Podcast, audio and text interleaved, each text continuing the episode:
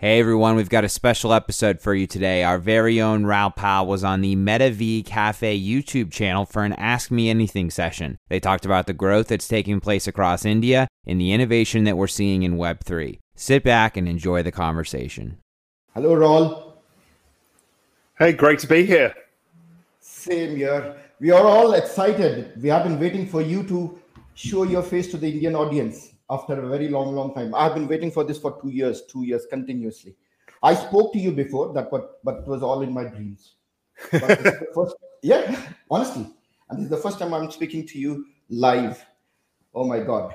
Thank you very much taking out time. And I should thank your whole Real Vision team, everyone, Nipun. Oh my God, they have I've been chasing them and they have been taking all my pressure, all my force. And then finally you're here. Oh, so it's great to be here. I'm really pleased. How does it feel? I'm sorry? How do you feel interacting with Indians? You have well, Indian roots. I know. I know. Yeah, I'm half Indian, myself. I spend a lot of time in India. I lived in Calcutta when I was a kid, so yeah. it's coming oh. home to me. Oh, lovely, lovely, lovely. So, Raoul, I don't want to waste time. I know we have only one hours of time, and we want to make the best use of it. And I have got the best panels to ask you a lot of questions. And we'll be starting it with uh, basic finance, global economy, recession, and then a little bit about startups. And also will come to Web3. That's the most important thing that the world needs to know, and the India needs to know. Actually, the Indian youth actually they have been waiting for. And you know, I'll have to acknowledge this. We have got immense because we got very short period of time, and we got immense, immense amount of support from the whole community. And it was like otherwise, it was very, very difficult for me to pull this out. With streaming, whether it's promotion, whether it's uh, tagging to Raoul on Twitter every day and real vision. But it happened. It happened.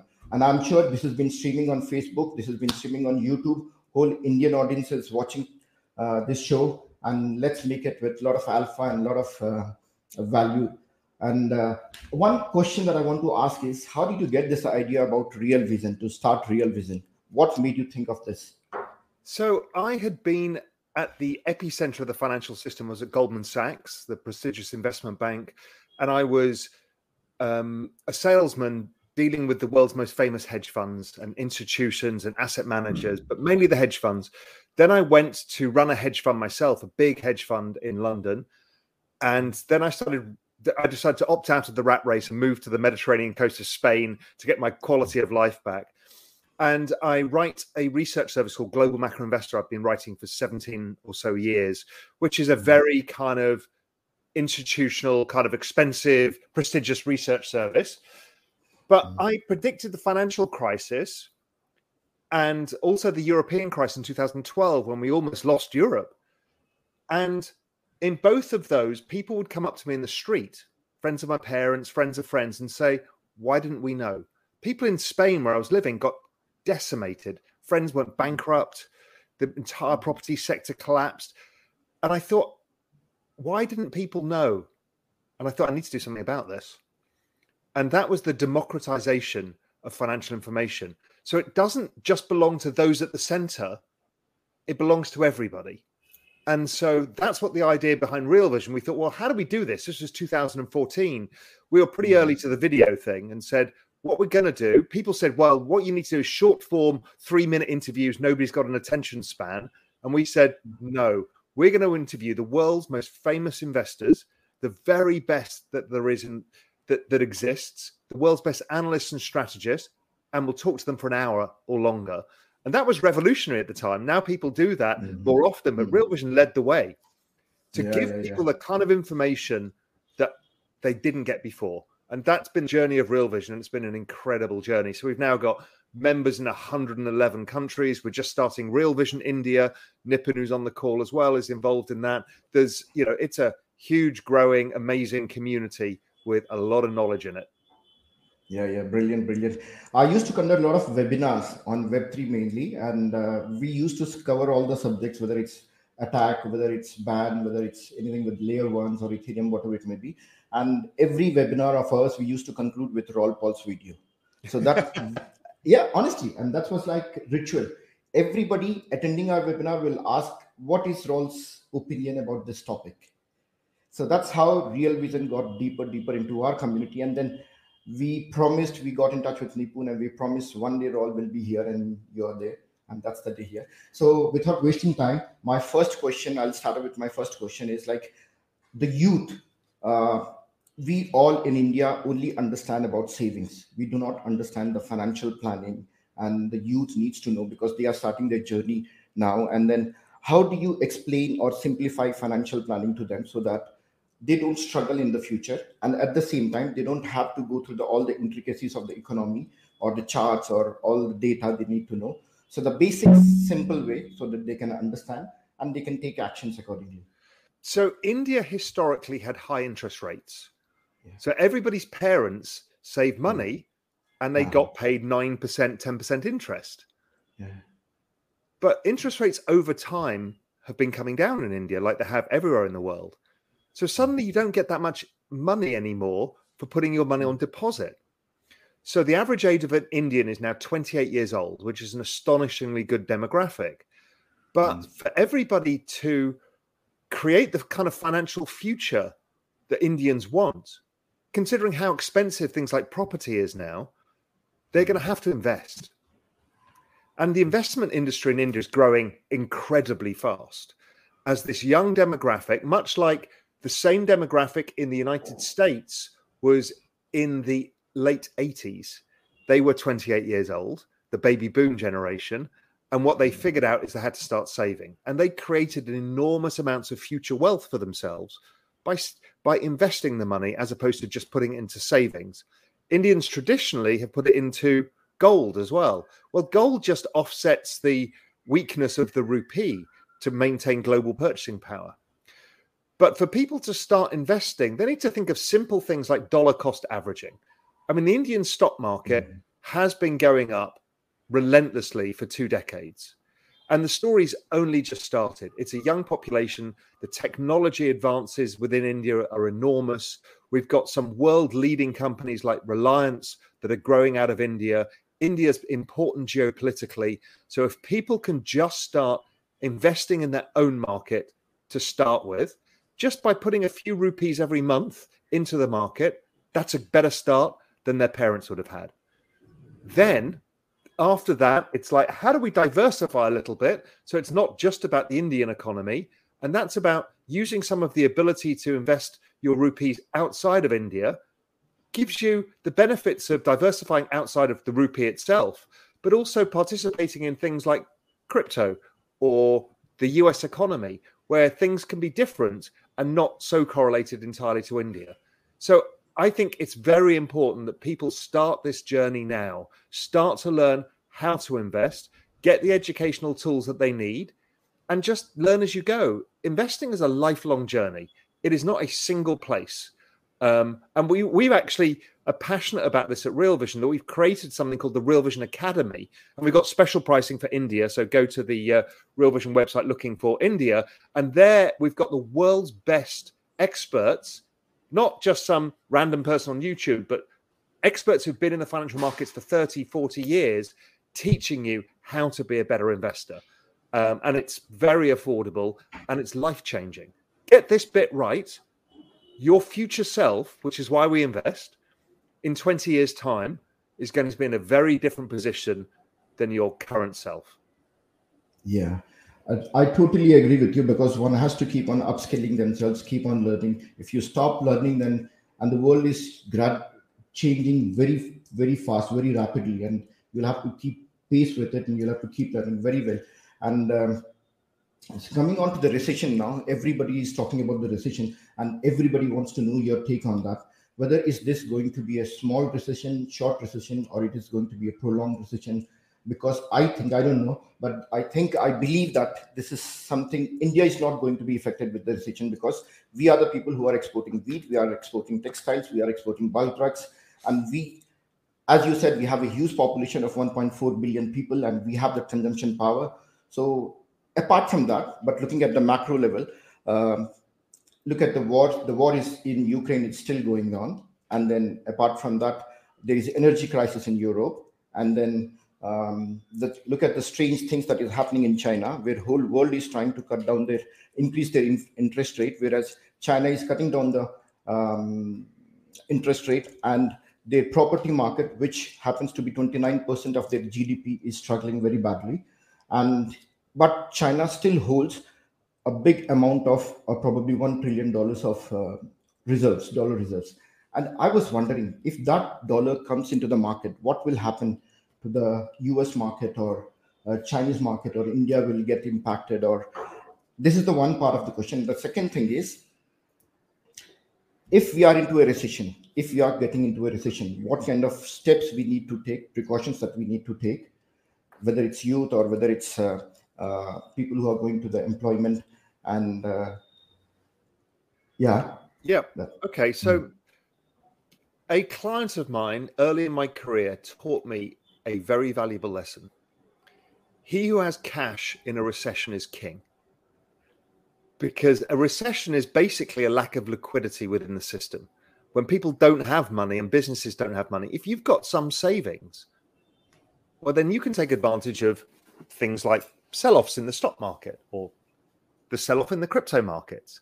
Having some cash when you see a recession coming is really opportunistic.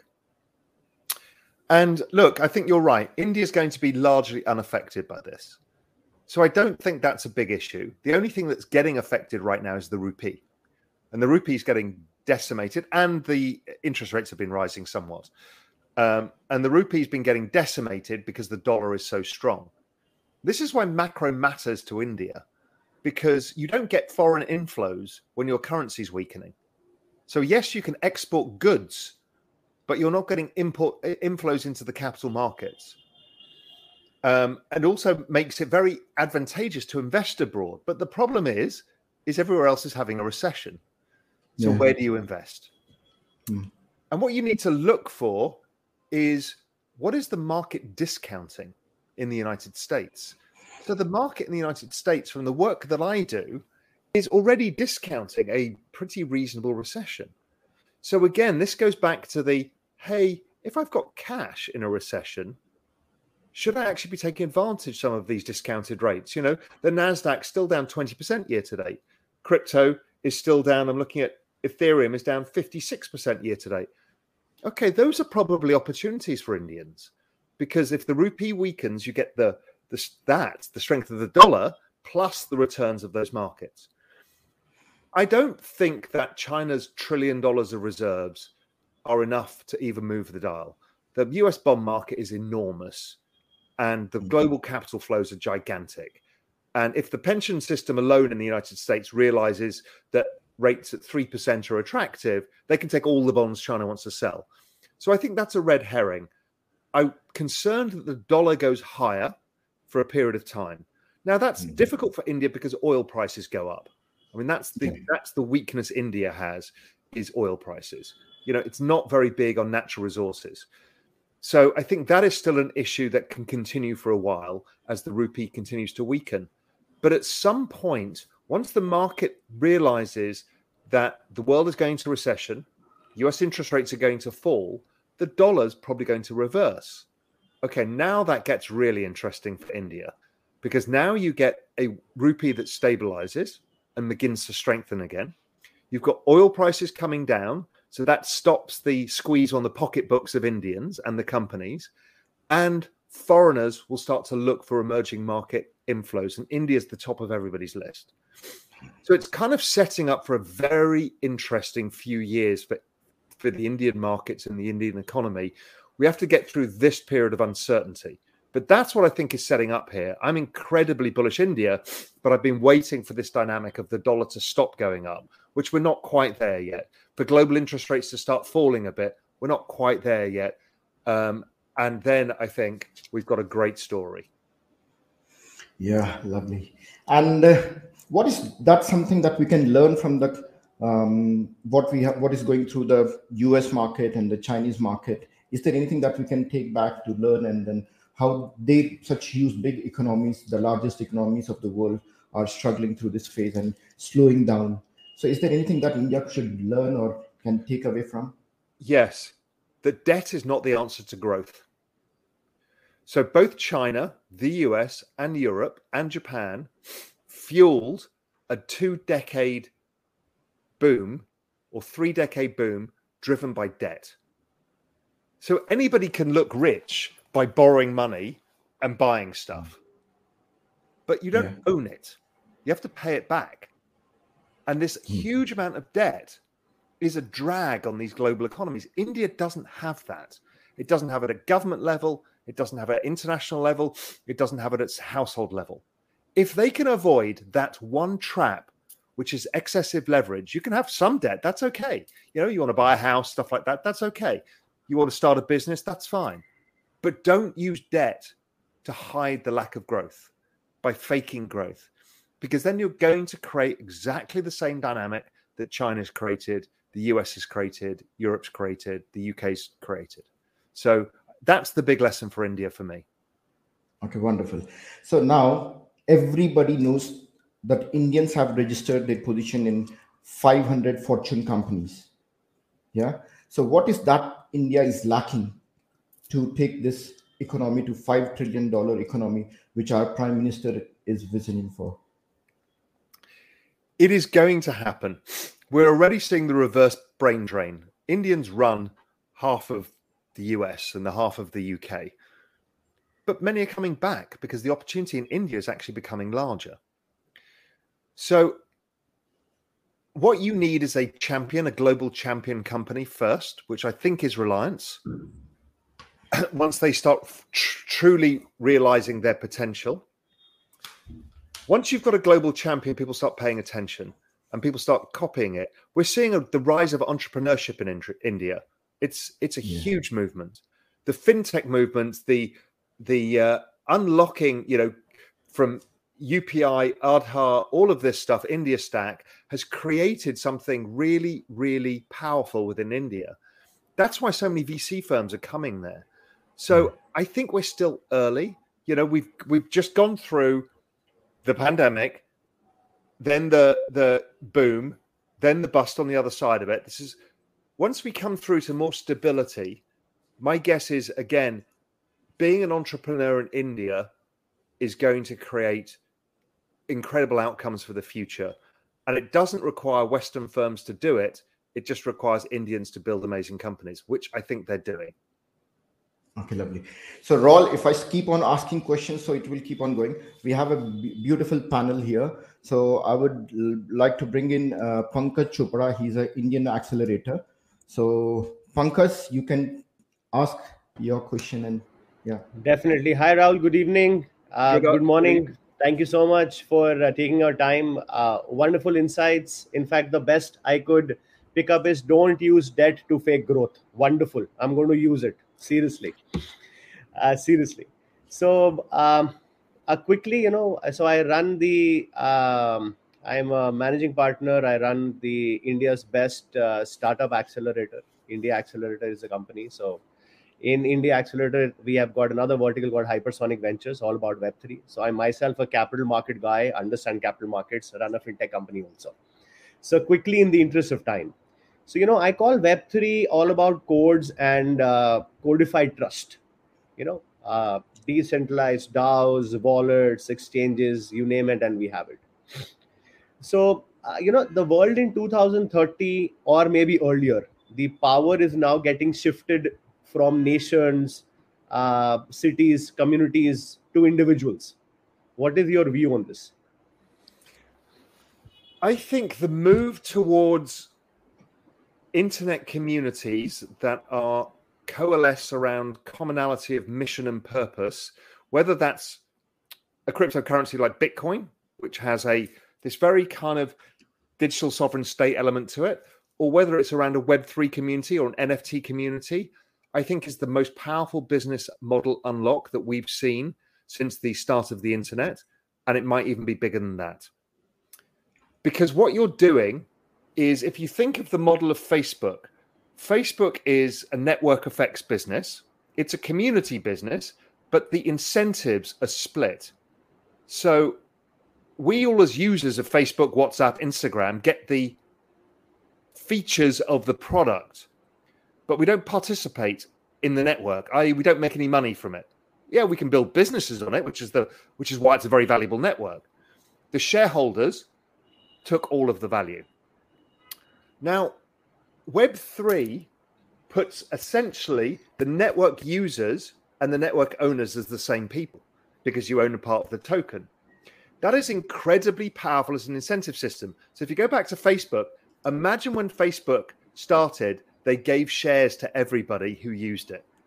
Yes. What would you do? You would go and tell everybody because the more people who use it, the better it is because there's a bigger, deeper community and the more valuable it becomes. That is the power of Web3. So it's going to hypercharge businesses and see acceleration of businesses on a scale we've never seen before. We've already seen some of the fastest growing startups in all history coming out of Web3, whether it's Binance. Binance went to two and a half thousand people. This is not a manufacturing business. It went to two and a half thousand people in two years from launch. I mean, it's yeah. staggering the speed that these companies are growing. Even Yuga Labs and the Bored Ape Yacht Club community, that whole thing was the fastest accumulation of wealth in any company in history. It went from zero to about seven or eight billion dollars in a year. It's incredible. Absolutely, absolutely. So, do I have time for another quick question, Sai? Yeah, yeah, yeah. Go on, go on. No problem. Wonderful. Thank you. Uh, so Rahul, uh, you know you you've covered almost everything in terms of uh, the opportunity which is yet to come in India and globally, of course. So you know this decade, as we have seen at the start of it, will be one of the greatest greater crisis and opportunity than any other we have experienced in our lifetime. Uh, a quick question is: Have we missed the opportunity, or we can expect more to come? You know, as well, you know this as you're an accelerator. You're seeing the rise in entrepreneurship in India, Absolutely. and it's only getting bigger, and there's Absolutely. only sucking more people. And once people see other their friends doing it, coming out of IIT or whatever, they're starting a business. They want to start a business, and you yes. kick off this virtual circle you know, don't forget India, not long ago, 10 years ago, you wanted to be working for a big company. It was prestigious. You know, that was the old Indian yes. way, right? The bureaucratic work for a big company, you know, that's the right thing. But we're seeing a wholesale change in the mentality of Indians, particularly of the, you know, the people coming out of the top universities. They're saying, well, why do I want to go and work for, you know, Tata? Why don't I, or Infosys, why don't I start my own business? That's I agree. I agree. So for us, the pandemic was more of an opportunity which came out of a crisis. We added the largest number of startups, largest numbers of investors, largest numbers of mentors. The speed were actually a hypersonic speed for us in the in the pandemic. So of course, yes. And again, you know, for the capital markets, cash is the king. So recession is where uh, multiple loads of cash actually came out and got infused in the capital markets and also in the startup acceleration market. Yes, and it's a very good time to build when the world is slightly quiet and you know people have raised capital. I think the VC cycle was good this time around because the VC cycle funded businesses in 2021, so everybody can just sit out this slow period of growth and a recession, build their businesses, and launch them into the new upcycle. That's good. Um, I think that's unlike 2000, where most of these businesses were funded in 96, 97, and they kind of launched products in 2000 and the market collapsed on them. So I'm actually very, very constructive. And crypto, you know, crypto raised globally something like 60 billion in the last 18 months. So all the crypto companies have got cash and they can just not worry about the fact that crypto prices are down and they can just build their businesses ready for the next up phase, which is really, really good. I agree. I agree. Thank you so much for your time, Rahul. It was wonderful, and we should stay connected virtually. Thank you Absolutely, so much. Absolutely, Pankaj. Look forward to it. Thank you so much. Thank you so much. Thank you very much, Raoul. and thank you, Pankaj. So, Raoul, we have got three more uh, panel in the in our panel. So, I'll introduce to all the rest of the panels here. So I'll bring in, uh, we have Kashif Raja. He's the founder of Bitning and also he runs a channel called uh, Web3 Ki Dunya where he explains, makes uh, all the Web3 complications very simple and easy for Indian people. And then we have uh, and we have then we have Naimish Sanghvi. He's the founder and of Coin Crunch, which is a very well-known news channel, the three news channel in India. Hey, Rahul. Hiya. And then we have Pareen Lathia, the founder of Builders Tribe. And uh, these three are the torchbearer of the crypto industry in India. So they have been joining uh, us for this panel. And uh, anybody free to ask your questions to Raoul. Rahul, if I may start, I think I'm very excited to be here. And uh, you pointed something that's really close to, I think, all our hearts. Uh, and since since the time this uh, industry has been booming, we've we've seen for the first time that Indian startups can now go and create global companies. Right? This this hardly happened in Web two. We have a few companies that went global, uh, like Zoho and Postman, and they really conquered the world. But uh, something like Polygon coming out of India, and now a bunch of new unicorns being built out of India.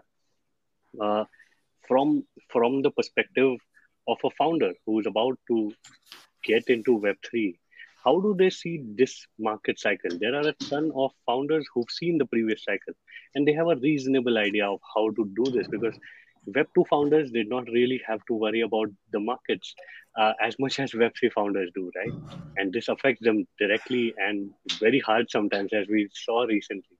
Uh, how do how do they deal uh, with uh, something like that?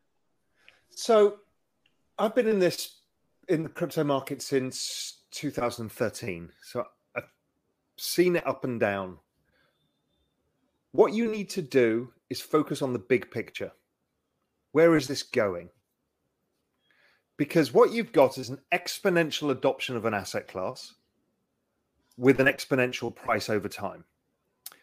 But everything that's exponential is volatile in nature as well. Just look at the Amazon share price since since it IPO back in '99. Went down 96 percent, then up, then down.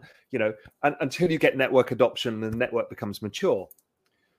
So if you extrapolate the rate of change of the adoption of Web three, it's the fastest adoption of any technology ever in all human history. It's about twice the speed of the internet which is why none of us sleep anymore because it's just relentlessly fast. Right? It's crazy how fast this is. So, to extrapolate out the 300 million global users now, assuming that network adoption rates slow down over time because you can't, you know, the ex- the earlier phase is the most exponential. We still get to 3 billion users in like 5 years. So, okay, once you know that, and let's say we're wrong, Let's say we're wrong by 75%. It's still a billion users. So, therefore, don't focus on price. The future price will take care of yourself. If you're focusing on price in building your business now, you're building a weak business. You need to factor in the ability to take these very volatile swings as part of your business model. If you don't, you're going to fail. So this is a really good time for people to be building and focusing on the future and not the present. You know, we we have to distance ourselves. I do this. We do it with our investments, right? I'm in it for the long term. I don't even trade my positions. But I still have an hourly chart on my screen next to me, but I distance myself from my hourly chart. Right? I don't look at my positions and figure out how much I'm up or down every day. I just don't care. But I'm very interested in what the market does but so you have to, particularly as a founder, is distance yourself from the noise and focus on the big prize. That's why you're building a business. You're not building a business because you want to make money in the next 18 months because crypto goes up. You want the opportunity of the big prize, which is building something big and important because this is the only opportunity that I've seen where you can build a business that goes from nothing to $10 billion in a year. So keep your eye on that and imagine what that business could be worth in 10 years' time. So focus on the big picture. Wow, that's some great advice. And thank you. I think a lot of founders uh, from India uh, who are just starting up are listening to this. And I'm sure a lot of them are going to be inspired. Uh, yeah, don't take it. Saying... It's, it's really important, um, Pareen, is not to take this as success or failure of the space. And is my startup valid? Am I doing the wrong thing? Should I have left my job? Right, you're going to drive yourself insane doing that. Um, it is not a real-time scorecard on how your startup is doing. Your real-time scorecard on how your startup is doing is: Am I building network adoption amongst what I've built? Have I got customers? Am I delighting them? Have I got a community? Are they talking to each other? These are the things focus on. The revenues will come out of that. Very true. That's amazing. Raoul, interesting point. I just want to chime in here. Uh, we have a couple of questions from our community as well, and one of them is a little light-hearted. I just want to start with that. What would you? This is what what we've discussed so far is you know how to be motivated as a as a builder, as someone who's building in the industry, but uh, as an investor, simply you know someone who has a job, a daytime job, just wants to be part of this industry as it's growing what would your recommendation be for them in terms of portfolio management and investment in crypto? Like what percentage of their portfolio should be in crypto for them to sort of be comfortable because of the volatility and all that right? well it depends for different people. It depends what age you are what income you have how stable you are in your job what your future vision of yourself is what you want to get out of it. So i'm 100% of my liquid net worth in this but i have income. I have property. I have, you know, shares in Real Vision, a whole bunch of stuff, right? So even if my crypto goes to zero, it doesn't really change my life. It will be miserable, but it doesn't change my life. If you are young and you're trying to build a future for yourself, then look, I think crypto is one of the biggest opportunities we will ever be given. So you should be reasonably aggressive in it. I mean, I'd be more aggressive than others are. So if you've got an investment portfolio and you're young, I'd suggest if you're dollar cost averaging in, you're not trading it, you just want to build wealth in this asset class that grows over time, then being, you know, 20, 25% of your savings or investments in crypto is fine. You can have some in the Indian stock market, some in bonds, some in diversified global stuff, and you're pretty yeah. much going to set up for great success. Now, if you're 60 years old, I wouldn't say the same thing um, because it's it's an element of risk and time horizon. Crypto's a long time horizon because we're talking about 10 years here. You know where where we think we can the big bulk of the returns is going to come in 10 years.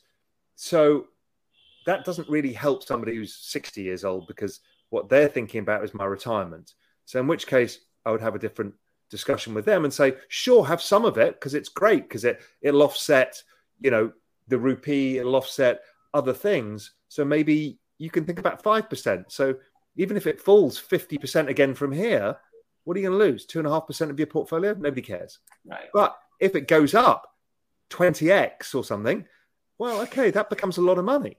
And every crypto cycle, it goes up twenty x, ten x, thirty x, hundred x. So you know Think of it in those terms. Right. Absolutely. Thanks, Raoul. No problem. Hi, Raoul. Uh, Kashyap this side. So, Hi, first of all, it's a fanboy moment for me. I've seen so many video videos of yours and learned so many things, from, especially from the macroeconomic perspective. And a question from my community to you is: uh, since you have an amazing understanding of the macroeconomics, crypto and and the traditional finances are traditional markets are quite correlated and we have seen it. Uh, you know every time when we see why the market is down the financial market is down the stock market is down the s&p 500 is down. Why these two markets are highly correlated? My first question. Second what do you see in future? Uh, 5 years 10 years or what will be the time frame that you are seeing then when the crypto market will be will have a zero correlation with the traditional markets. Uh, okay, so this is something that most people misunderstand. There is zero correlation between the equity market and the crypto market over a larger period of time. Put up the chart of Bitcoin and put it against the S&P 500, the Sensex, anything over 5 years, 10 years, right? There's zero correlation. One is exponential and the hmm. other is not. So, what you're picking up is the periods when crypto and traditional assets are overwhelmed by the macro, which is to the earlier part of your question. So, what is happening on a macro level that is affecting all asset prices in the shorter term? Liquidity is coming out. So, what's that saying is the central banks are pulling money out of the markets. So, obviously, asset prices fall. So, we are seeing that moment. It's like we saw it in March 2020 when everything fell, including crypto at the same time. But then crypto massively decoupled. You know, sure, the NASDAQ went up and the Sensex went up, but crypto exploded. So the correlation is is only in the shorter term. The other thing is there is more correlation with the growth end of the technology market. And the growth of the technology market, because it doesn't have cash flows, is driven by inflation growth expectations. So as inflation rises, it gets marked down because your your future cash flow is worth less. So once we return to a more normal point where inflation is more stable, that disappears as a factor. So then everything gets judged on its own merits. So there are periods in time when macro matters more than everything else. Macro is how the world economy works. It's where it's how money comes in and out. And crypto's not separate. People in the crypto market thought they were some amazing unicorn that never gets affected by global macro until they got hit by global macro hard. And they're like, oh, yeah, it does all matter. I need to understand how currencies work and how money works and how liquidity works and what central banks do because it matters. But over time, there's no correlation. Thank you. Thank you, Rahul. Uh, Raw, yeah, yeah, Kashif, carry on one last uh, uh, question, or or I just wanted to have his perspective. We we recently saw this uh, OFAC sanctions on Tornado Cash, and we all know about this event.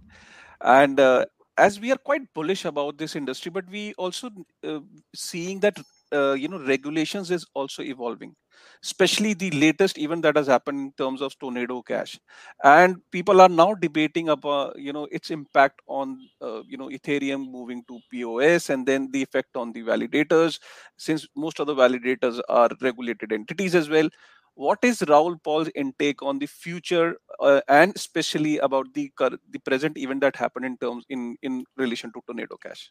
I've explained for a long time in videos that there is a fight that has to happen. The regulators want to stamp down on everything. We're seeing this in India, right? Trying to find a way of regulating. The community wants zero regulation. And the fight is going to be where you meet in the middle. If you truly want mass adoption, you have to accept regulation. If not, you are a dark market on the side that you will be shut out of. Now, So I think regulation net net is a good thing. But it's going to be a fight to make sure regulation is not heavy handed. Right? There is a real problem with DeFi regulation is the world works on a, uh, KYC AML regulations. The problem is with DeFi is you can't KYC and AML. Now, they're not just going to say, "Oh no, fine, forget about it, guys." They're just not going to do that. So we have to accept that this is going to be a compromise with the broader financial system. And it's our job to make sure that it comes on our side of the line and not on their side of the line. And it's going to be exhausting. There's going to be a lot of lawsuits. There's going to be a lot of people having to speak to politicians. There's going to be a lot of education. But we also going to have to realize we're not going to get it all our own way. And I don't mind that. That's okay. Because if on the other hand, we get broadly decentralized, you know, trustless networks to transfer value globally on a level playing field with limited cost. That's a bloody big prize. You know, we can't expect to live in a physical nation state and also to live in these digital sovereign states and expect that the, the state that we live in, where we drive on their roads and use their streetlights and their infrastructure and their healthcare, We can't expect them to say, "Oh, don't worry about it, guys. You just have all your money elsewhere." It's just never going to happen. Now, you can either leave or you have to accept that you're going to have to give some of your share to the state and you're going to have to abide by some of their regulations. But there is global arbitrage in terms of where you live and what you want to do. You know, I live in the Cayman Islands. There's no there's no direct taxes in the Cayman Islands. There is on import duty and other stuff. Um, you know, it's everything is a trade-off. I I just want to sort of uh, chime in here and you know in continuation to the subject you know today and for a lot of days in the past um, the reserve bank of india the central bank of india has been the primary you know uh, uh, person uh, the institution that is against cryptocurrency in india right? And one of the reasons is uh, it's that that crypto is bad for emerging economies because um, it is it is uh, you know represented in dollar value. And that sort of indirectly affects the native currencies of these countries right? So their argument is that it's it's dollarized uh, you know and hence it is uh, not good for the financial stability of a of an emerging economy. What would you say to that argument? I mean it's right right? Because basically it's capital flight. You get your yes. ability to take your money out. So, how do you approach that? You either say crypto is the problem, or India's attractiveness for capital returns in the internal economy is the problem. Now, from what our conversation here we're having is hey, listen, with the Web3 builders, the tech builders, the fintech builders, you know, maybe having your money in rupee parts of the economy, you're going to generate great returns. In which case, it doesn't become a problem. It's only weak economies worry about capital flight. The dollarization of the world is actually an issue. It's actually an issue for everybody. But that's the world that we live in.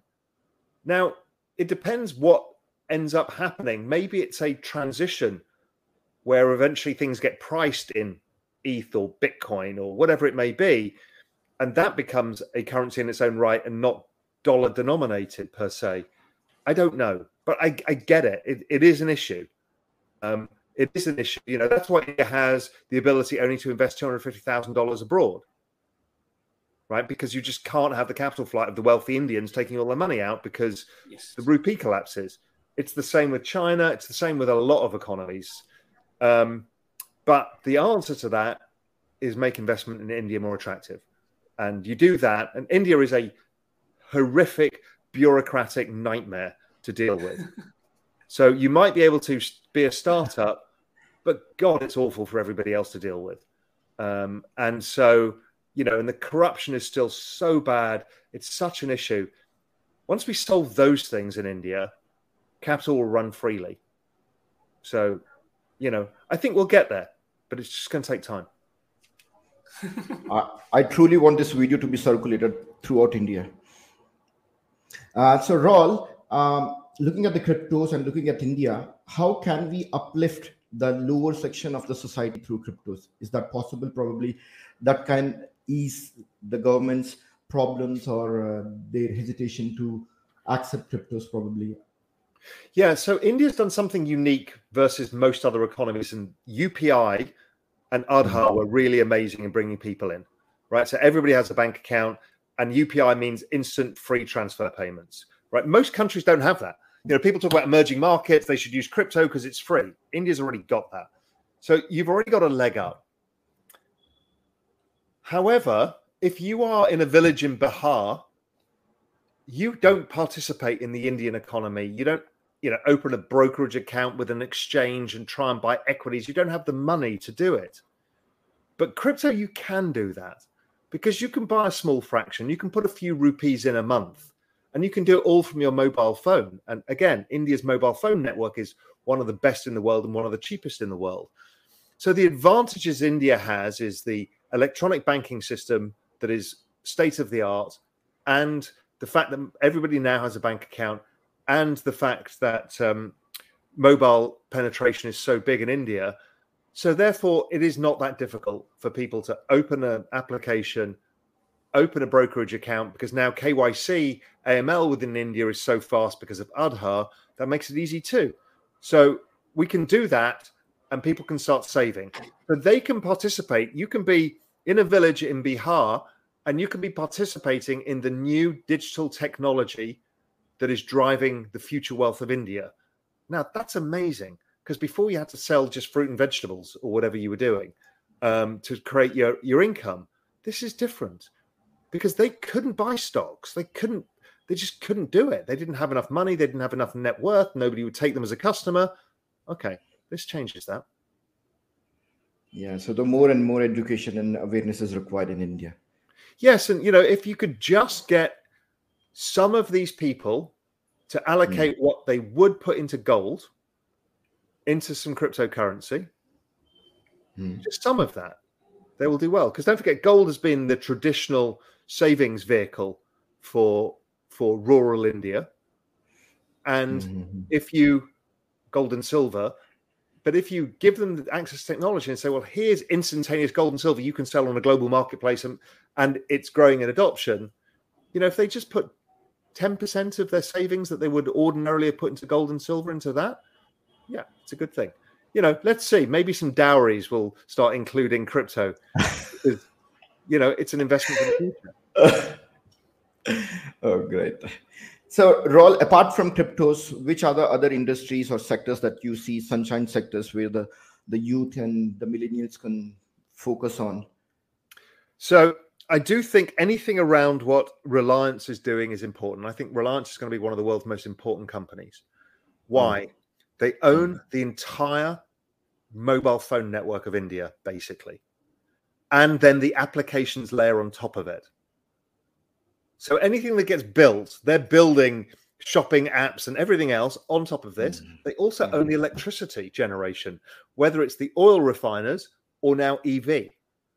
So they own like an entire ecosystem of India. Mm. So that whole area is very interesting. Green technology, because India cannot remain reliant on oil. I don't know where India is going to get to with nuclear power, but it has to get there. So that becomes interesting. All of the technology layer in India, because of the UPI payments rails, the internet, the mobile phone, all of this is only going to go exponential over time because the average age is 28. So invest in what stuff 28 year olds want and 30 year olds want and 33 year olds want. Mm-hmm. See the trends in that, the consumer adoption of technology, and invest in that and invest in things that solve India's problems, like um, green energy, because India has become much more strategic in how it thinks about its allocation of resources, and it needs to make these decisions if it wants to be able to raise its standard of living over the next 20 years. Yeah, very well said. So in in India, what's happening is also, you know, all the news channels and the governments, what they say is blockchain is a good technology, but we cannot accept cryptocurrencies. So they say we will adopt blockchain as a technology. It's a, they understand that it's a very powerful technology, but they cannot accept cryptocurrency. How far do you think is it possible for them to only re- just confine to blockchain, not to cryptocurrencies? Blockchains do not work without a token, essentially, right? Because that is the network incentive model. Yeah, so it's kind of ludicrous because mm. the outcome will be tokens or digital assets of some form. Yes, you can have private sector blockchains, but mm. generally speaking, if you want to have innovation, you have to accept this. And that's okay. If they can just stop thinking of them as currencies and thinking of them as digital shares, okay, mm. that's interesting. What we can invest in Polygon, and Polygon yeah. is a really interesting business. Mm-hmm. So why don't we allow that? We don't think of it as a crypto. Is Polygon a cryptocurrency? No, it's a token. It's a it's a share or a stake in an ecosystem and a network. So they it's again education of these people. Mm. Yeah, there's probably only one that is actually deemed to be a currency, which would be Bitcoin, because there's so other little use case for it right now. Now that may change over time, but it's deemed to be a currency and a store of value. But it's not at the scale of which it's useful as an everyday currency. So it becomes a savings vehicle like gold. But India doesn't outlaw gold. So why would they outlaw? Why should they outlaw it? It kind of there's a lack of consistency in the arguments of what they come up with. Um, and I think it's a matter of education because, again, same with everywhere. The Indian politicians are a lot older than the general population. So, what they're trying to do is look back at the past and this defensive structure. You know, when I lived in Calcutta in the early 80s, we had to have a bootlegger bringing in foreign foods because everything was banned in India. You know, there was one TV channel when I was there. But mm-hmm. India does change, but it just takes time because the politicians are pretty conservative overall, while the population at 28 years old average is less conservative now. Hence, the yeah, we saw the explosion of television. You know, there's like 700 MTV style channels and whatever it is, right? Mm-hmm. So it's very difficult to stop in India, and I think the government has to realise that the population are the voters, and they will make the choices in the end. But there's always we're seeing it in the US too, right? The average age of a politician in the US is 76. And that's just not representative of the population. Yeah, yeah, yeah. Very nice, very nice, Raoul. It's very mind blowing. Lot of knowledge, lot of knowledge. Anybody else to ask any questions? Uh, so I wanted to ask a question more on a personal and a lighter note. So, like, uh, I'm I was a student till last month, and I just started uh, working uh, this is this has been my first one working so i wanted to ask like uh, you know if any learnings you wanted to share from your initial years uh, in investment because you know so i got my first salary and my first thought was where to invest it how to put it in the right places and how to start that culture of investing uh, from now from uh, today itself so any learnings you want to share from your initial days or how I can go about the, uh, investing. Yeah, you need to right find places. what suits you. What okay. gets you excited? Where your mind drifts to, because if not, people tell you how to invest in certain ways or in what to invest. That if it doesn't suit you, if it doesn't speak to you, so if it's Web three, then learn about it. Look at the charts, understand how the market works. What should I be doing? What is my long term strategy here? Because I'm I don't want to be a trader Sure, you can put a small amount of money on the side for trading and learning that, but you want to be an investor because you've just started your career and you want to save some of this money that somebody's giving you now, which is nice. Uh, finally, you want to save some of that, but you don't want to save too much because you've just got your first paycheck, so you want to go and spend some money and you know go to the pub and see your friends and do all of that cool stuff too. And so you know, don't kill yourself over I've got I must invest now. You know, enjoy your life too, but just start planning. Okay, what is it that interests me? If it is Web3, okay, what is my strategy to invest? What is my time horizon here? What are my goals? What am I trying to achieve? Once you do that, you can be much more focused on what you do. Because if not, you'll find everybody's got an opinion. Your dad will have an opinion, your uncle will have an opinion, your friends will have an opinion, the YouTube channel you watch will have an opinion. Everybody's got an opinion. The most important thing is to have your own opinion. And that requires some homework and learning. And then you'll eventually start, these clouds kind of disappear, and you start to see the world through your own eyes with your framework and your time horizon. And once that happens, magic can happen. But it takes a bit of time and it's fun doing it as well. And you will get it wrong. You will feel like an idiot most of the time. But everybody in financial feels like financial markets feels like an idiot most of the time. Any mistakes anyway. you did when you were young, like anyone anyone you can remember of? No. So we want to know if Raoul is human too, right? the point being is we all make mistakes. The process of financial markets is making mistakes. Right? Nobody gets things right all the time. In fact, most people barely get more than 50% right. It's how you manage risk that makes the difference. So I've made so many mistakes, so many things. The time I really, really screwed it up was when I did something I didn't understand because somebody told me it was a good idea. And that was back in, you know, I was just started work for the hedge fund and I'd been a salesman beforehand. And now I was now running a big book. And this kind of very kind of important salesman from Morgan Stanley was calling up my boss, like, you've got to do this trade in the semiconductors. And it's this. I'm a macro guy. I know nothing about semiconductors, really. And he's like, you've got to do this, the spread between the semiconductors and the NASDAQ and blah, blah, blah. This was in the bust in 2000. And it was kind of a short bias trade. and I just wanted to feel like I was the guy, the new guy. I wanted to show that you know I could do a big trade and all of this. So I did a trade on the base basis of this guy's recommendation. Didn't know what I was doing. The entire thing blew up on me, and I lost for the fund. I don't know a million and a half dollars in one day. And it was an instant lesson is every time you start listening to somebody about the new trade idea and you don't really understand it, you should never do it. Keep it simple, stupid is always the answer. Wow, great. Thanks yeah. a lot. That's that's Thank some you. really valuable lessons for me. Thank you, Karthik. Raoul, we have got only two, three minutes. I don't want to pull this out, or, or else we can take it longer as long as you want. So, so we just want to conclude with a rapid fire round. Go if that's it. okay with you. Bitcoin or gold? Bitcoin. Okay. NFT or metaverse? NFT is a gateway to the metaverse. So I'll go for NFT. Okay. So utility token or native token? Utility token. Okay, lovely. So now the last question is this session has been wonderful, no doubt about it, but still we want to know your inputs in rapid fire. How do you rate this or how do you say this event has been superb or fantastic or both? Super fantastic. No, but the quality of people that you've had here is amazing. The questions have been great. And so I think it's it's fabulous because I've done a few events in India and a lot of them were kind of trading style stuff. Mm-hmm. And it mm-hmm. was a lot of people getting rich quick. This is really thoughtful, getting people to understand how to empower themselves. It's really important what you're doing.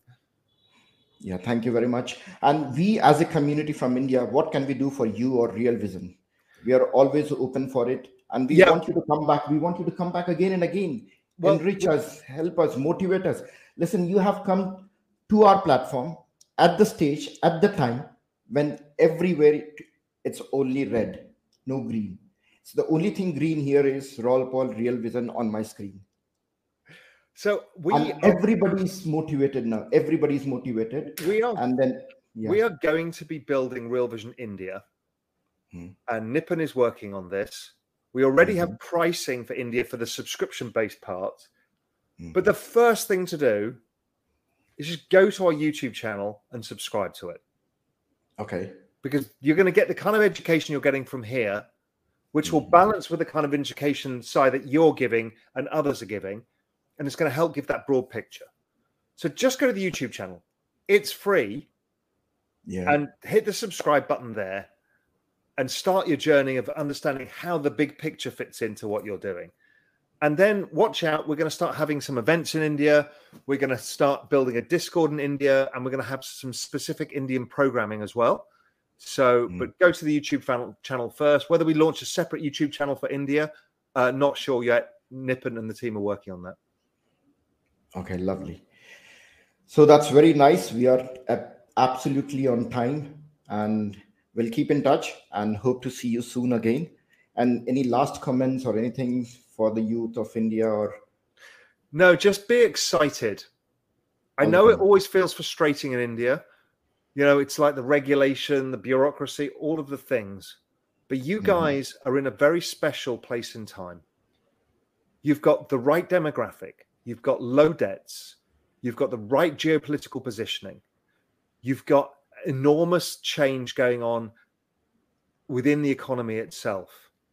This is your opportunity it, this is going to be the decade or two decades of India. Seize it. And we are a country with 300 million youth. Yes, exactly. A lot of power, a lot of power. Yeah.